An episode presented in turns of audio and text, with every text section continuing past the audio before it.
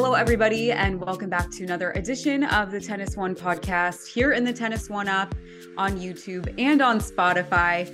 Madison Golden alongside Patrick Kuhle, and we are well into the Madrid Open, folks. It's been quite the tournament thus far.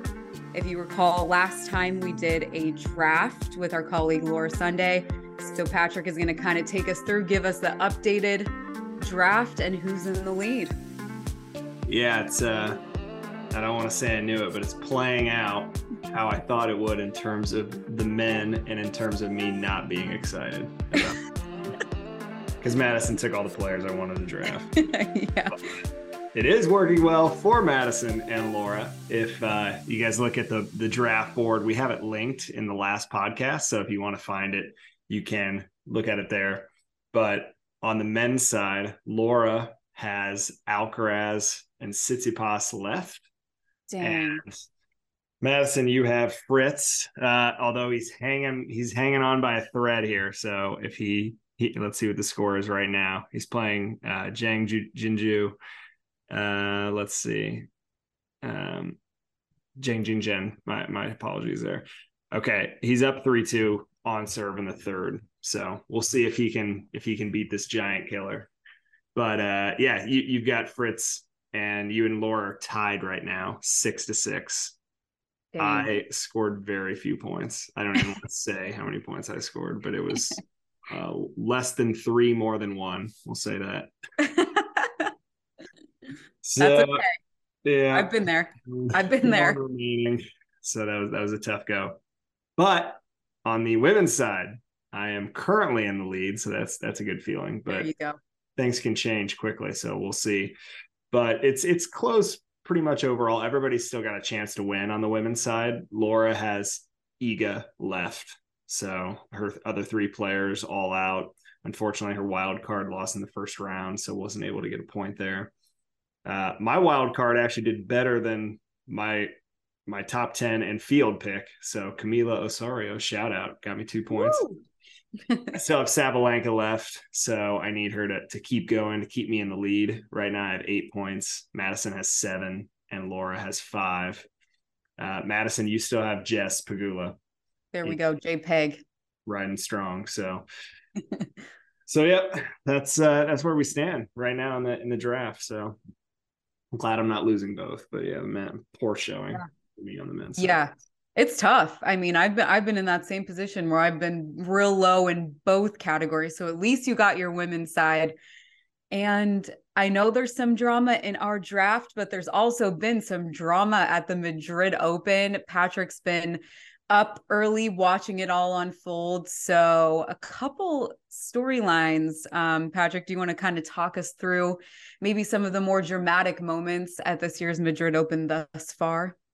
Yeah, we get these videos in our app through the Associated Press, and there's been a lot of videos lately about sort of controversial controversial things coming through to our app. So it's been, uh, you know, I, I, think it's good for tennis. We, we were always talking about breakpoint and how it compares to drive to survive. And I think we can all agree that F1 has a little more drama, but it's nice to see some of this drama unfolding in tennis. So, um, you know, in the first round on the men's side, there was Munar against Kokkinakis, and they kind of got into a tussle because Kokkinakis thought that Munar was just like constantly talking to his box all the time, like, and, and then Kokkinakis got called for a time violation during the match, and he wasn't happy about it. Went up to the chair umpire to start. I believe it was Mohamed Lahyani, and uh, you know contest this thing and and explain and and then of course Munar says something to him as he's walking up and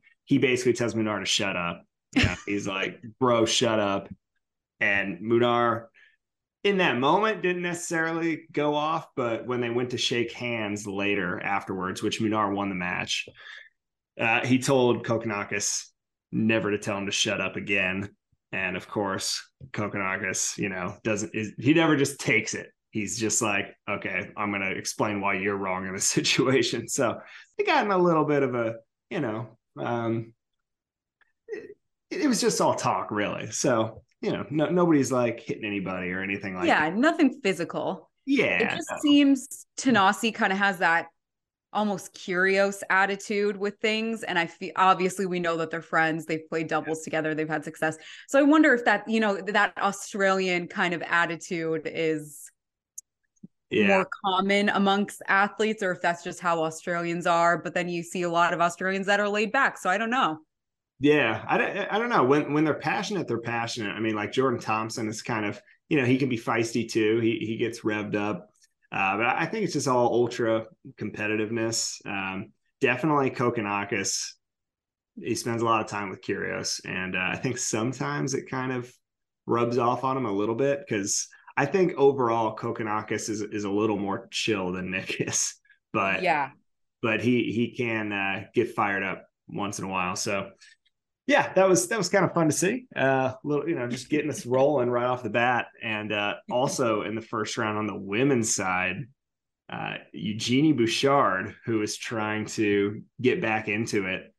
She had an interesting tweet that she she sent out and has since been deleted, but she beat Yastremska, the Ukrainian player, in the first round, and afterwards she tweeted, Bouchard did, uh, there's something about playing Dobers in Madrid, which Yastremska had been provisionally suspended back in 2021 um, for for something that she took, and actually she like appealed it, and it was found that through no fault of her own did this sort of like positive test come up. So so sometimes players take things via other routes that like you know they're not intentionally trying to you know whatever take performance enhancing substances and i don't know all the details but she was basically absolved of this whole thing kind of a similar situation to what simona halep is hoping to be absolved of but it's it seems yeah. a lot longer to get this sort of appeal hearing so that's unfortunate because simona's awesome but uh yeah so anyway Yastremska she she got cleared, like her name was cleared, and I think Bouchard didn't fully realize that. She was basically referring to she had beaten uh, Sharapova.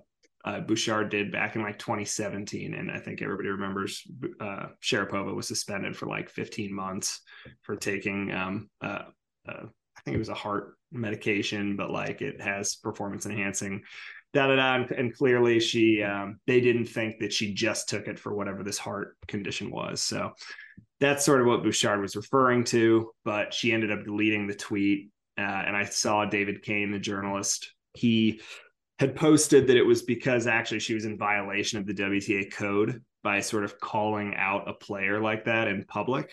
Um, anytime you have, you know, issues around the, those types of things, you're supposed to bring it to the WTA directly. And, um, you know, obviously Bouchard wasn't going to bring it to them. She just was kind of thought she was being funny or whatever. But, uh, yeah. So, I, I mean, I just overall great turn for Bouchard. She got through qualifying and even won her first round, which is more than, you know, she's been able to do in recent years. So a long time. Yeah. We'll see if she can uh, have some strong results this year. But, that was all in the first round. Uh, if we want to keep going, I mean, the Spanish crowd has kind of been a, a, subject that people have been talking about during this tournament because they're they're rowdy, uh, they're loud. They when you start to hear the whistling, they like they love to you know whistle anytime a player does something that they don't necessarily approve of, and kind of you know give them a little shit type thing. And uh, Rune Holger Rune he was oh. playing against a Spaniard, Davidovich Fokina, who Rune hit a serve. It was like a 40 love point. It, it was called in. Davidovich like kind of challenged it, but there's electronic, you know, they're using electronic calling. So I, you know, I don't know that he was going to win the challenge ever, but he was sure that the serve was out. The electronic line calling shows the serve was in. Like it wasn't even really that close to being out. It was well on the line uh, it was a 40 love point, so really shouldn't have been that dramatic. But um, Alejandro didn't want to let it go and kind of went up to the chair umpire and was still arguing about it, saying like, "No, that was the wrong mark." So then uh, Carlos Bernardes, who's the chair umpire, had to like he's on the walkie-talkie, like, "Are you sure that's the right mark?" And um, then all of a sudden, the tournament supervisor comes out and and uh, Alejandro is talking to him. Meanwhile, Rune finishes his changeover, walks to the other side, looks at where the serve landed and then like steps on the mark and and brushes it off how you can do in clay how you just kind of clear the mark out. And Alejandro is still arguing about the the mark at that time and so the crowd didn't really like it. And you know of course Rune is already playing a Spanish player so they're rooting for him in general but then he did that and it kind of gave the crowd a reason to get loud and start the whistling and let him know that they, they weren't cool with that. And Holger wasn't super happy with the, the treatment he was starting to receive from the crowd. So, like the next changeover, he's talking to Carlos Bernardes, the umpire, about it. And, and he is telling him, like, look, basically, if you do stuff like that, they're to be loud and we can't control them. Like, I can't keep the crowd quiet if you do things like that that will sort of antagonize them so yeah, it was uh it was it was pretty interesting. And and afterwards, you know, Holger kind of said he didn't think he did anything wrong, which is often what he says. And yeah, you know, that's fine once in a while, but like when things happen sort of frequently with him against other opponents, and that's kind of always what he says. He didn't think he did anything wrong, or the other person started it, or it's it's always kind of like a little comes off a little immature and he is young mm-hmm. so that's to be expected i think as he gets older he'll look back at some of this stuff and whether he thinks he was right in the situation or not he'll kind of maybe understand what you know how to not put himself in these types of positions so because people want to root for him he's fun to watch and he's a good player a really good oh, yeah. player he's great he's top 10 and he's um, dynamic and yeah great to watch so it's just yeah some of this uh, non the maturity thing, like you said, is is huge. Exactly. So but you, then you look at some of these other really young players and they have not behaved that way. So True, true. I mean, everybody always points to Alcaraz, you know, when they're talking about right. they're like, well, Alcaraz, you know, is uh, uh, mature beyond his years, I guess. He, uh, yeah, on and off the court. Yeah, no crazy. Doubt. So that's, uh, we'll see we'll see. Everybody everybody grows up in their own time. So hmm. definitely, definitely. And I mean, speaking of younger players, Iga Swiatek, the queen of clay. Uh, how do you feel she's been playing this tournament thus far? Yeah, she obviously is coming off uh, a win in Stuttgart. So that's great for her. Not being able, she wasn't able to play the Miami Open. So that was kind of a bummer. She couldn't defend the title there, but then she came right back and first clay tournament she played in, she won. So she hasn't lost on the clay yet. Um, I'm trying to remember how many matches she, she, that was probably five, six, seven. She may be like seven and oh now on the clay, something like that. Wow. Um, so yeah, she's she's having a great start to the clay season. I will say the last two matches or so. Now the score line against Pera looks pretty straightforward, but some of it was eh, like closer than than maybe it, it, looks in the score. And then against Alexandrova, she she could have shut the door uh, at at the end of the second set. I'm trying to remember what the exact score line was, um, but she'd won the first set six three. And then let me just see. So she could have won it in straight sets and she could have won it in straights for sure. Um, I have to look it up later, but but yeah, and Alexandrova kind of broke back and got back in the match, and then ended up winning this the second set, and then it went to a third, and Iga was able to shut the door. But it just kind of, you know, I, I don't know. You can't always be like 100% focused constantly in a tennis match. It, it really is hard, and Iga's great at it. Um, but I don't know. Maybe she just kind of lost lost a little bit of focus, and then she opened the door. So we'll see. She's not going to be able to do that against some of these other players she's about to go up against. Um, she's going to play Petra Martic, who's been on the tour for a while and mm-hmm.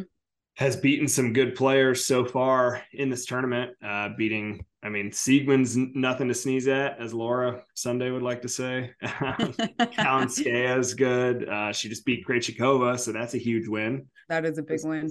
Yeah, and that was in straights. So um, she she's playing really well, so that's not going to be easy. And then if she wins that, she may play Pegula if Pegula can beat Kudermetova. And she's already lost to Pegula once this year. Um, that was on hard court, but Yeah, we'll, still, we'll see. It's yeah. Once you get to number one and everybody's gunning for you, it's, it's hard to. um Iga talks about it a lot because she has been so dominant and she gets asked so much about like like how she's able to keep the focus, how she's able to like people just expect her to win all these matches, you know, because she did have that really long streak last year and people kind of assume that if she plays her best, no one can beat her. Um, and she she'll be the first one to kind of like dispel that when she gets asked about. It. She always wants to, you know, say every match is a challenge and um, it, nothing is guaranteed and all that kind of stuff. So, yeah, yeah. we'll see. She's gonna have to beat Martic, uh, and then maybe Pegula, and then you know she may have to play Sabalenka, who she beat in the finals of Stuttgart. But I don't know. Sabalenka's looking good, so we'll yeah, she does look really good. And another WTA player looking good in Madrid, Maria Sakkari. I yes. mean, she's a player that is so hot and cold. Yeah. And really, this year has not had that great of results. So, what have you liked? Maybe what stood out to you the most about the way that she's been playing on clay? Yeah, like you said, this year has not necessarily been everything that she wanted. I mean, she did pretty well. Indian Wells, I think she made the semis, but she lost early in the Australian Open, and that was that was kind of a bummer for her, I think. And so, yeah, th- this tournament so far has been her her best, I would say, uh, best result of the year. Um, she's in the quarters. Uh, she's playing right now, uh, and unfortunately, she's down a break. So we'll see. It's first set, plenty of plenty of time. Uh, she actually lost the first set um, in her match with Masarova, right? Yeah, three six six three six three. So we'll see. We'll see. I mean, it's it's not like she's lost to any players other than the Australian Open. I would say she hasn't lost to anybody that's not like a, a really strong player. You know, the, her losses have been to. Um, I mean, I can just tell you who they've been to right here. Uh, she lost to Petra Martic, who we were just saying is strong player, Jess Pegula, Pliskova, Sabalenka, Andreescu, Pliskova again. So she's not losing to anybody that is like, you know, uh, that she like for sure should be beating every time. So um, just maybe a little bit of bad luck and some of that. And uh, it's in tennis, it's just about having a short memory and oh. getting back out there. And she's been able to do that at this tournament. And I mean, she just beat Badosa um, in the in the last match in straights. So that's that's a strong result, especially in front of the Spanish crowd, which you know right for Badosa. So yeah, that was a strong result. But every you know she's in a new match now, so we'll see if she can get past Begu because Begu is a good clay court player and uh, is playing some of her best tennis right now. So yeah, she I you know I wish I hope the best for her just because she you know, has talked in the past about just struggling with the mental side a lot. And I mean, we saw that in Breakpoint. So yeah. I'm glad to see that she's, like you said, had a short memory this tournament. And I hope that she can kind of continue that as the year progresses and, you know, heading into some more slams. So we'll yeah. see. Yeah, I'll be. Uh, I'm excited to see the second part of uh, Breakpoint and see how many of these players do they check back in with. You know, are they, I know there's some new players like with Tiafoe and Swiatek and Sabalenka. Alcaraz, hopefully. Yeah. Um, but even like the second hat, you know, the one that comes out in June, I think it'll be cool to see um, if they check back in with like Badosa and Jabeur. And I mean, obviously Jabeur probably because she makes the finals of the US Open. So, uh, and Wimbledon, right? Wimbledon. Yeah. Oh, yeah, for sure. They'll be talking to Jabeur. So we'll see. But uh, that'll be a fun one. Um, another player switching over to the men's side that was very featured in Breakpoint Part One. Uh, Taylor Fritz is having one hell of a clay season. Yeah, he, he made back to back semis already, quarterfinals here in Madrid. I mean, I I love this for him. yeah, for sure. Well, he's so he's trying to get in the quarters right now. He he won the first set. Oh, against, yeah, yeah. Yeah, against uh, Zhang.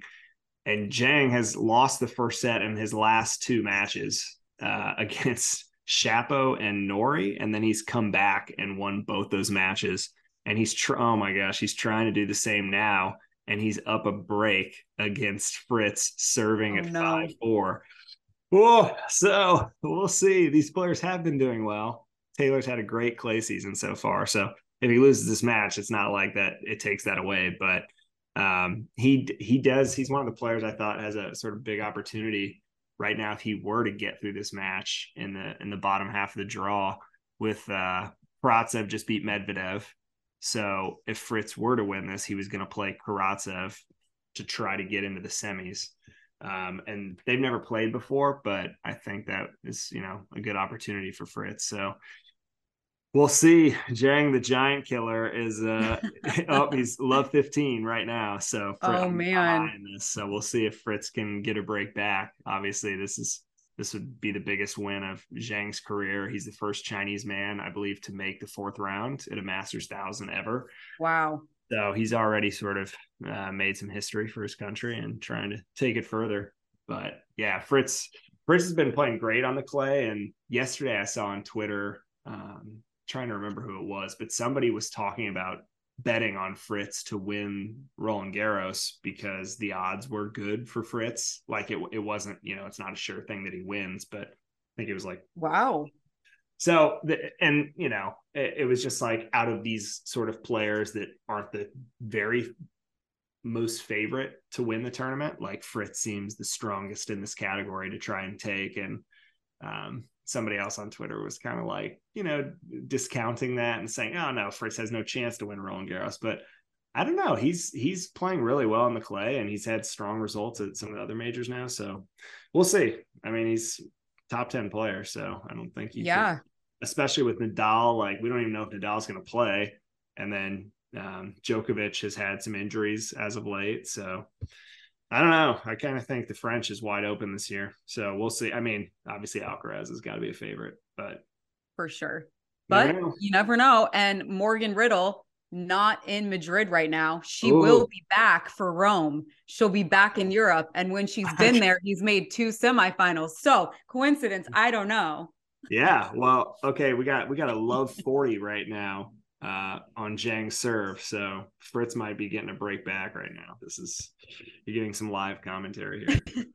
but yeah, I mean, maybe Morgan should have been at been at this match. You know, if he loses, that could have been that could have been the issue. So yeah, for sure. Uh, I guess my kind of last qu- few questions for you about Madrid.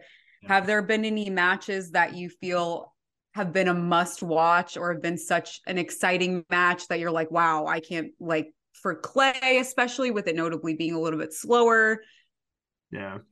Yeah. Well, let me look back at the draw because there's been so many matches. I mean, yeah. the Tsitsipas Thiem match was really exciting. It was cool to see Thiem back, you know, it's hard to sustain it, but for a match back playing it at a really strong level and to lose seven five in the third set tiebreak to Tsitsipas. That's kind of a heartbreaker. And afterwards, they went and shook hands, and they're friends.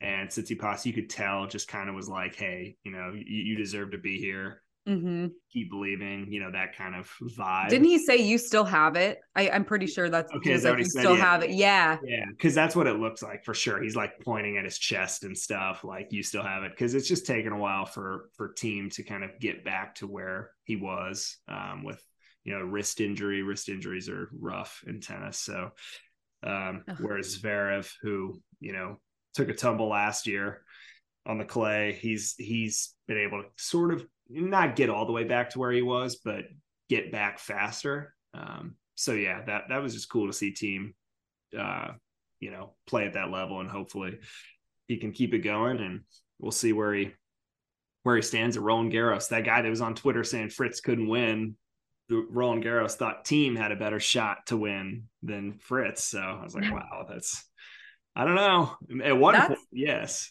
but that was yeah. that was interesting. Um, let me just look. I mean, da, da, da. Let, me, uh, let me look at the women's side because that was a men's match. Well, okay, so the teenage, uh, she was 15 to start the tournament, had a oh. birthday uh, Mira Andreeva. So cool. I'm 16 during the tournament. She won a number of, of, matches against strong opponents. I mean, she beat Leylah Fernandez in her first match. Uh, Mira is a wild card, uh, just for the record, and and she beat Fernandez, who made the 21 U.S. Open final. Then she beat Haddad Maia, who's uh, like 14 in the world, and then she beat Magda who is uh, like top 20 and you know made the semis of the Australian Open this year.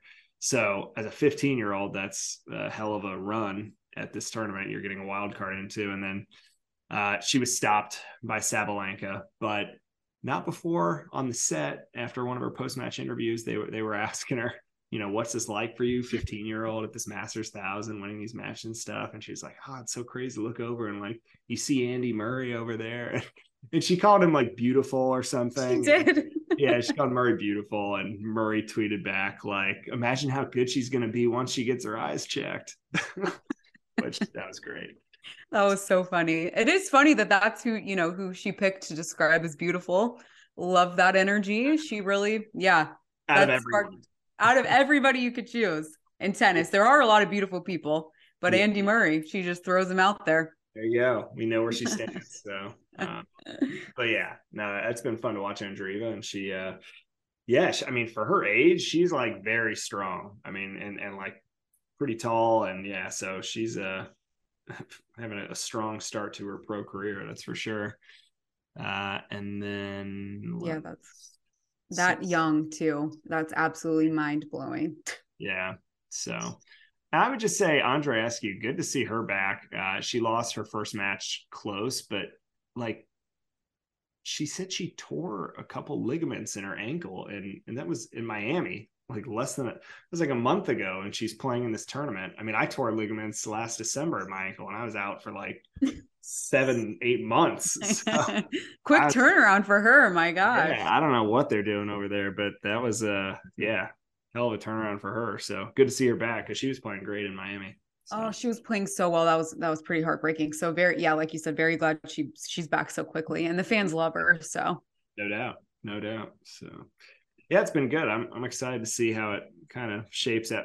Coric is uh Coric just won again today, so he's uh I think are they gonna is he gonna play Alcaraz for sure? Is that already set?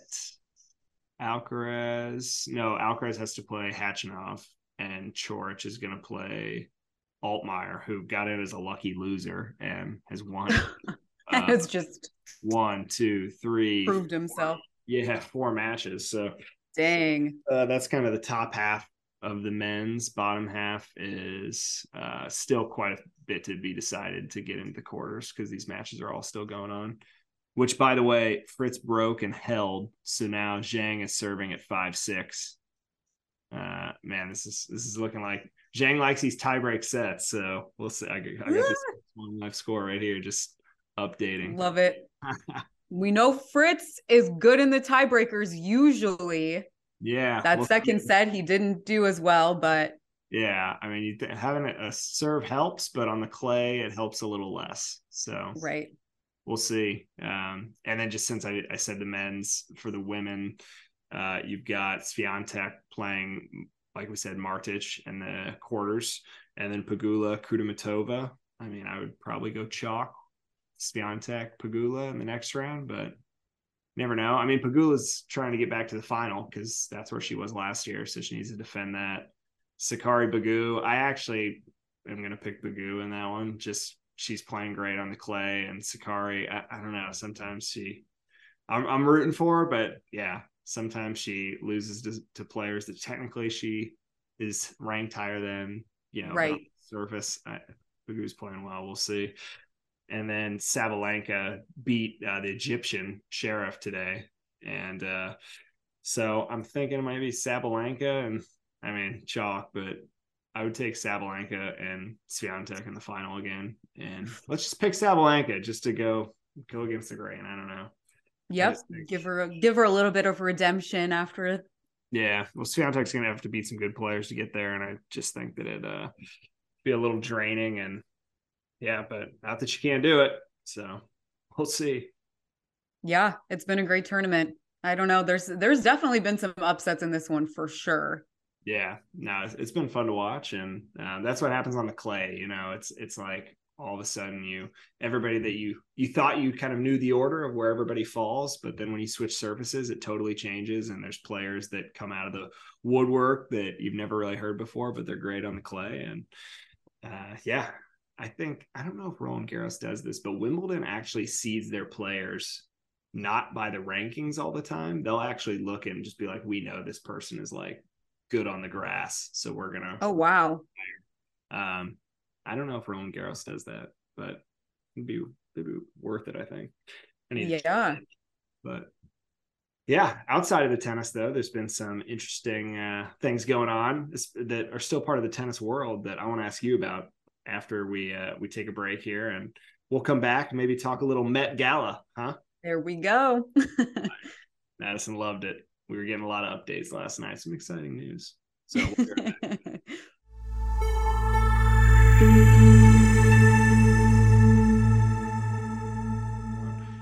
Hey guys, we are back. And like I said before the break, we're going to talk about the Met Gala that happened last night. Big thing in the tennis one, tennis one, tennis world, I should say. We always have some, some tennis players at the event. Who, who was there last night, Madison? Yeah. So we had some big names Serena Williams, of course, Roger Federer. Uh, two biggest and, names right there. Who else do you need? Yep. And Patrick noticed that Matteo Berrettini was there. I didn't even know that. So that was very exciting. And then, of course, Andy Roddick with his lovely wife, Brooklyn Decker, were also there. So gotta love it. Federer and Roddick showing out. I, I would, okay, right off the bat, who won the tux battle between Federer and Roddick? Because Federer is well known for you know, unfortunately, ripping Roddick's heart out in a lot of tennis matches. So, did he do it on the red carpet as well? Um, I'm going to go with a thousand percent yes. Roger ate that red carpet up. Okay. He was in a Dior tuxedo, wore a brand new $35,000 Rolex, which I know in comparison to some of the watches he's worn in tennis is not that much, but yeah. Sporting a brand new Rolex is not a bad way to walk down the carpet. He had the nice sunglasses going. Dior. I mean, what else could you ask for? He looked fabulous. Yeah. Federer Federer knows how to work the red carpet. The guy's been doing it for years. Honestly, uh, on the men's side, he's one of the top fashion icons for tennis. I mean, if you remember 100%. the uh, the all white suit that he wore out to Wimbledon that year, that he put the pants on backwards after he won. I don't know if you knew that story, Madison, but no, like, he had this like this all white. It almost looked like a suit outfit, like it was sort of a jacket and these pants that he like wore after he won the turn after he won Wimbledon and after he finished the match he put them on for the trophy ceremony and stuff but he put the pants on backwards and like had them on that way the whole ceremony and honestly I don't think a lot of people even noticed because it it wasn't that obvious but he uh later fessed up to it and uh, yeah. fashion icon making statements all the time with his fashion. There we go. Yeah, they looked better that way anyway. So only Roger could pull that off, I think.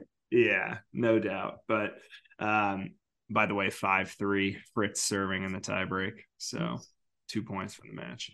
Wow. Uh, back to the Met Gala. So for people like me, I want to ask you, Madison, because I I've always, you know, known about the Met Gala. You always hear about it when it's happening because so many celebrities are there.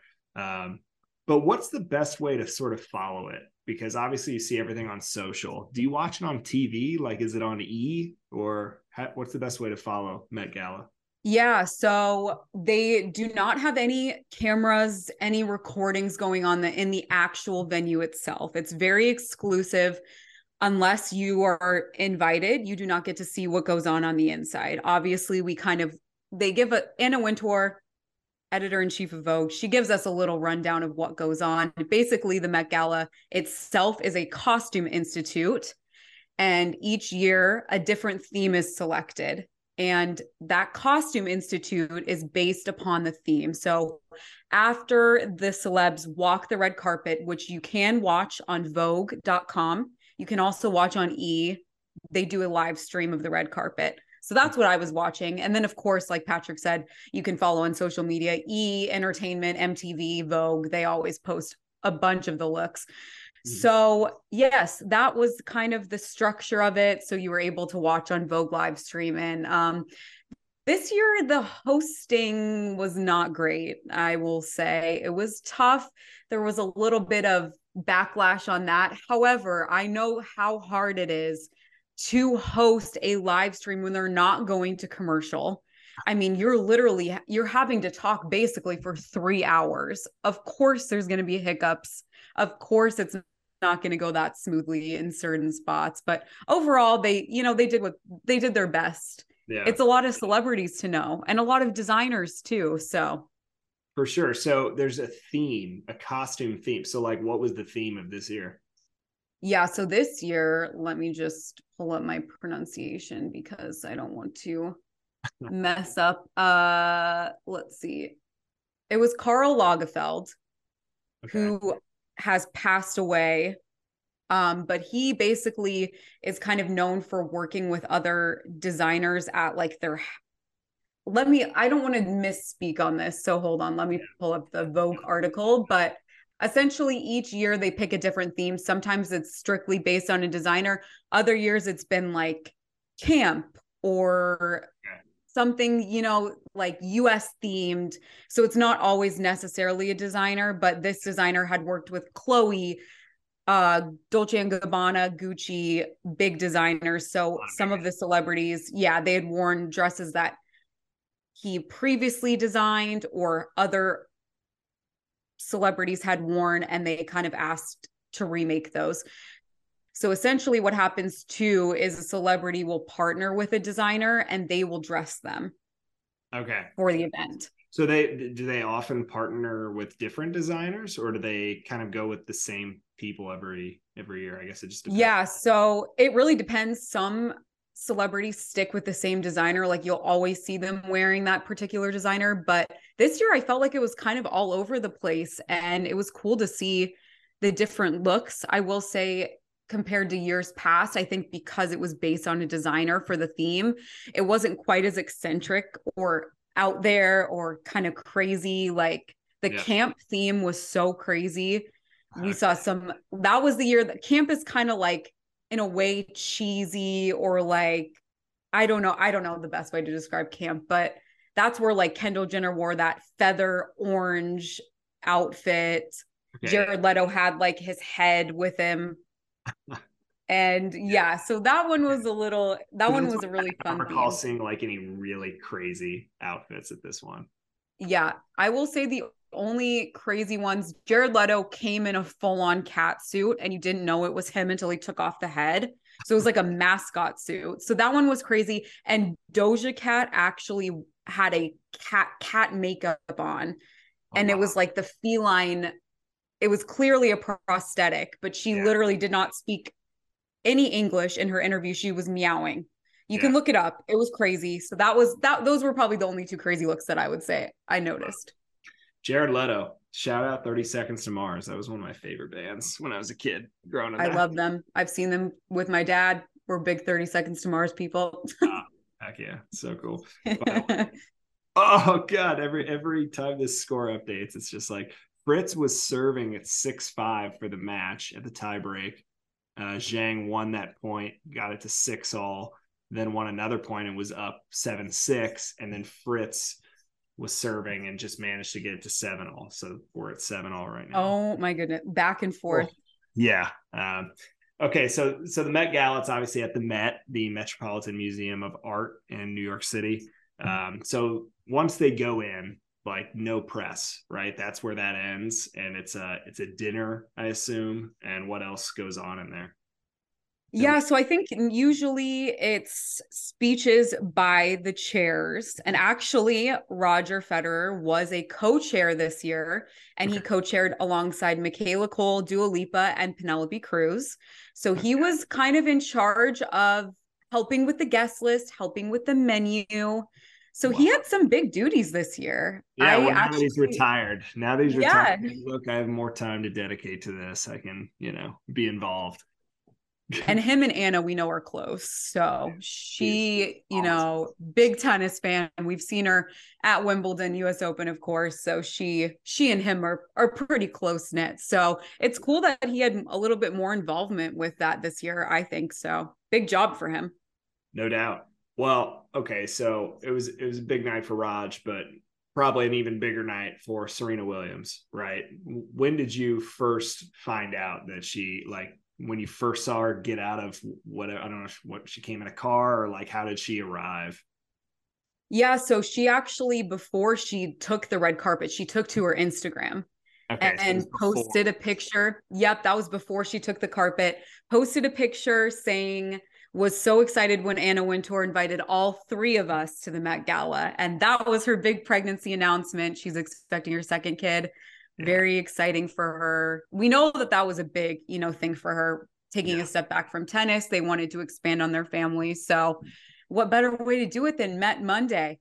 Yeah, freaking mic drop. Serena's so good at that, huh? She just like, why announce? Why just you know announce a baby when you can do it right ahead of the Met Gala? And Yep. Show and up. why why do it when you can't you're wearing Gucci? I mean, what better way? She wore Gucci, this yeah. beautiful black and white dress with these long dramatic pearls. She looked great. Mm. Very exciting for her. So yeah, agreed. That was a big night for Serena for sure. Yeah. Jeez. So okay, we got to rate the uh the tennis looks out of the tennis players. Who do we have? We have Federer, we have Serena, we have Berrettini and Roddick. Is that are those sort yep. of the four pro tennis players? All right. Yeah. One, two, three, four. Rank them. Oof. Okay. I think we know who your last place was from a conversation we had. Yeah, yeah. So I'm gonna unfortunately, I know we, I love him to death, but Andy Roddick just didn't really bring the heat to the red carpet. However, his wife Brooklyn Decker and the two can be seen in the film. Just go with it. The end scene together uh, mm-hmm. married since 2009. She wore Chanel, stole the show for sure. So actually, you know what? Maybe she put puts them up in third place. Okay. Yeah. Yeah. So I'm going to put Matteo at the bottom. He was okay. wearing a M- Malama all black tuxedo. I'm not a huge fan of the all black look. I don't like the black undershirt with the black bow tie with the black jacket. So I think that I'm more of a classic thing. So yeah, actually take that back. So Andy's third, Matteo's fourth. Okay. Oh, Roger and Serena. I don't know. That's really hard. Yeah. I think I'm going to take Serena in the top spot just because displaying the bump. Oh, she's oh, yeah. in Gucci. I mean, what more can you ask for? Yeah. Roger, close second, though. Dior tuxedo, his Rolex. Love to see it. Yeah, I think we got to give it to Serena for sure. That was a that was a hell of a way to announce it. And uh Roddick, you know, I, I feel like Roddick, you know, he doesn't want to steal the show. His his wife's the show at these types of events. I think I said to you, I, I feel like his tuxedo was probably just like a tux that he already had that he wears to weddings, and he's just like, oh yeah, this will work. that way. He, and Maybe. he doesn't have any social media, right? Besides Twitter, he doesn't have an Instagram. Which he's great on Twitter, by the way. Everyone needs to follow yes. on Twitter. But uh, oh, there it is. Zhang won 10-8 in the third set oh, tiebreak. Wow. It goes down. So in live time, we are updating the draft. There Madison, goes my men's. I'm done. That's it for you. So I think Laura's going to take the men unless unless Alcaraz and Tsitsipas both lose their next match, which I'm not betting on that. So looking like Laura's going to pull it out. but, uh, that was a close one.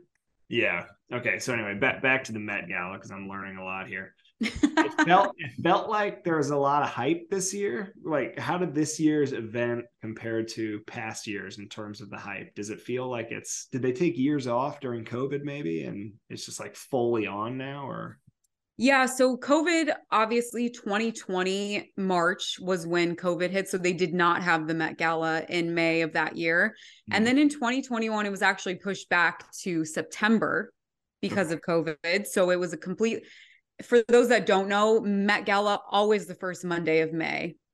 Yeah. That is always how it's been. So, when it was in September, it was a little weird, but it did allow for Matteo Berrettini, Ajla Tomljanovic, and a couple other. I think Naomi Osaka went that year because it was right around the US Open. So there were some definite tennis stars taking the red carpet that year, and actually a lot of other athletes as well. So that was a fun year, um, with exception of it being in September, which was kind of weird. So I would say that this year definitely felt like there was a lot of hype. Uh, kind of the queens of the Met are Zendaya and Blake Lively. Blake Lively definitely being kind of known for everything that she wears. She matches her dresses to the red carpet. Last year, she changed her dress like it was reversible and they like undid oh, wow. something and then her dress basically she modeled it after Lady Liberty the Statue of Liberty so it was if you haven't seen that look definitely look it up it was unbelievable yeah look it up it's iconic. Um so I think without her presence this year they just welcomed their fourth baby her and Ryan Reynolds. So okay. I think that was definitely part of it but as far as did it live up to the hype? I don't know. I don't know because I got I I felt like there was mixed reactions on social media just because there wasn't any super standout outfits. Everybody looked beautiful, but yeah. there wasn't anything that you were just like, wow, that's something so different that you would never see anywhere else. So it just kind of felt more like an an award show red carpet, which isn't really what the Met is known for. So I don't know. The theme, like I said, being with a designer was a little bit different this year. Karl yeah. Lagerfeld does a lot of beautiful designs, but yeah, different. If he's like passed away, you know, maybe they're trying to like, I don't know. It's almost it feels like you're trying to pay respect to this person. And definitely like, in that scenario, do you want the show to be all about you? Like, I, I don't know. Not really, right? So definitely, yeah, maybe they need to work on the theme for next year. I mean, I, I shouldn't say we don't want to take away thing away from this designer who, you know, but I'm just saying maybe maybe a, uh, more crazy theme will bring out crazier outfits. So, yeah, for sure. I agree. But it was a good, successful Met Monday. Love to see the tennis stars take the red carpet. So that was cool. No doubt. No doubt. It's good to see Roger and Serena out there working the circuit. Yeah. Ed, which we may see him at Wimbledon. I hear that Federer is going to do some commentary for Wimbledon. Oh, incredible. So that is going to be big time. That's huge. But uh, I love that. Can't wait. All right. Anything else? Anything else? I'm trying to think. Got to get back to watching some of this Madrid action.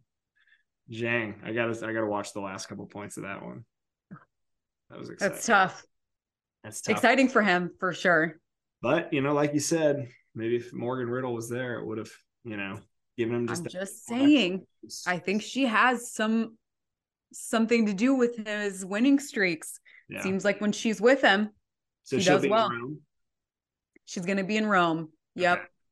Okay. Yep. I I follow her pretty closely on social media, so I've been tracking where she's at, and she said she's going back to Rome. So there we go. All right, you heard it here first. Thanks again, Madison. This is fun. We'll uh, maybe catch up next week. I guess once once Rome gets going, I don't know if we'll do a draft. Maybe unless you and Laura are gonna. Maybe we can get Nate to come in and do a draft with you guys or something. There we go. Yeah. Bring it back. awesome. And thanks again. Thanks guys for listening. If you're on Spotify, a follow, a rating would be helpful. Uh, YouTube, like, subscribe. TennisONE. There's a comment section at the bottom. Really helpful. Any thoughts? things you want us to talk about in the next episode, questions you want us to answer, throw them down there and we'll be sure to do so. Until then, we'll talk to you guys next time.